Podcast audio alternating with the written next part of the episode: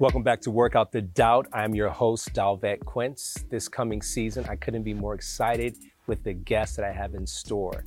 These guests really explore what I've hoped that they would do, which is how did you work out the doubt?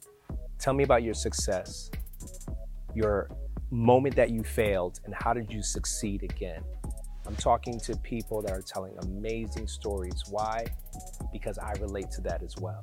I relate to the fact of succeeding in life, failing, just to learn again how to succeed.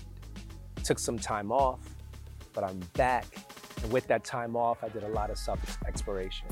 I tried to understand who I was as a man, a husband, a friend, a father, all the categories that round out Dolvett.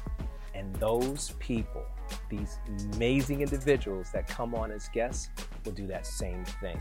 So I hope you enjoy this coming season. I know I love doing this.